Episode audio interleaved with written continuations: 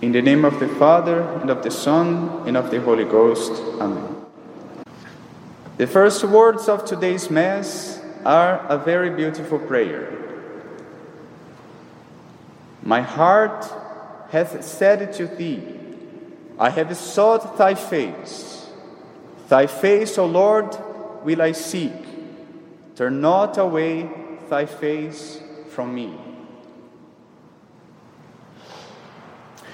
We all long for the face of God.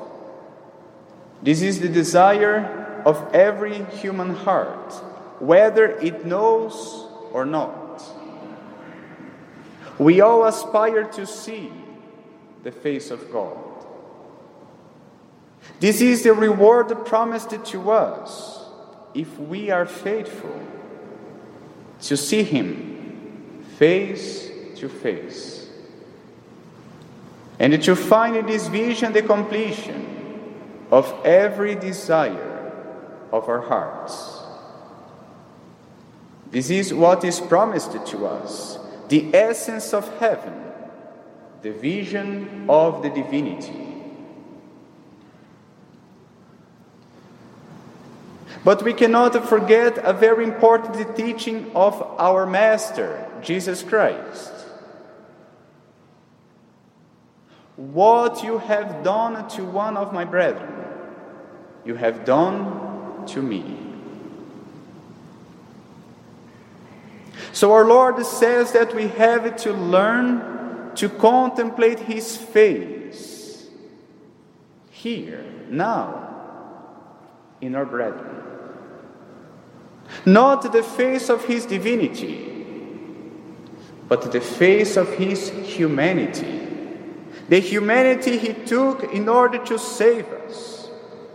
The humanity He shares with us.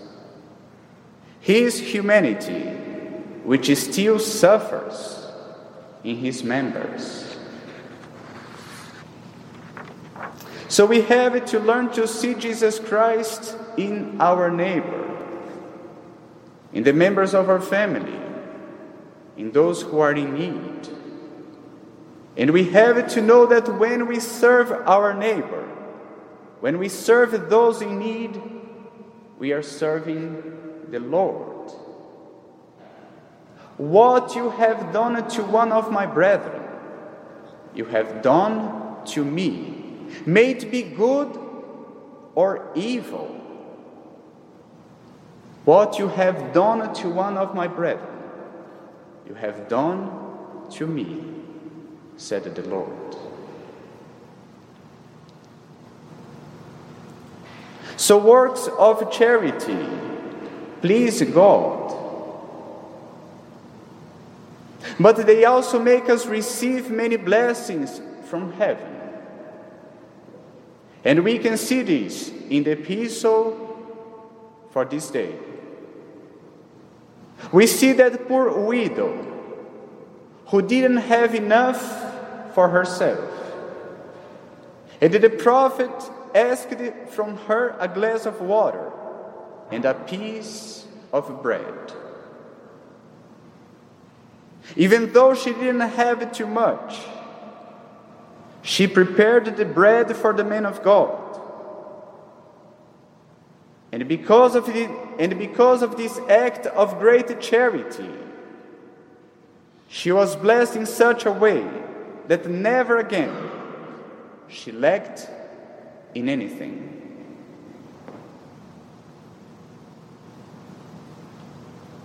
So we should learn to see the face of our Lord in our brethren.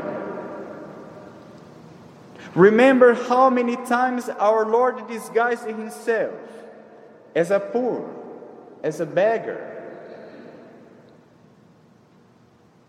in order to receive under this appearance the service of his saints.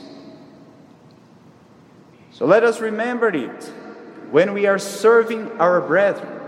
We are serving the Lord through our brethren.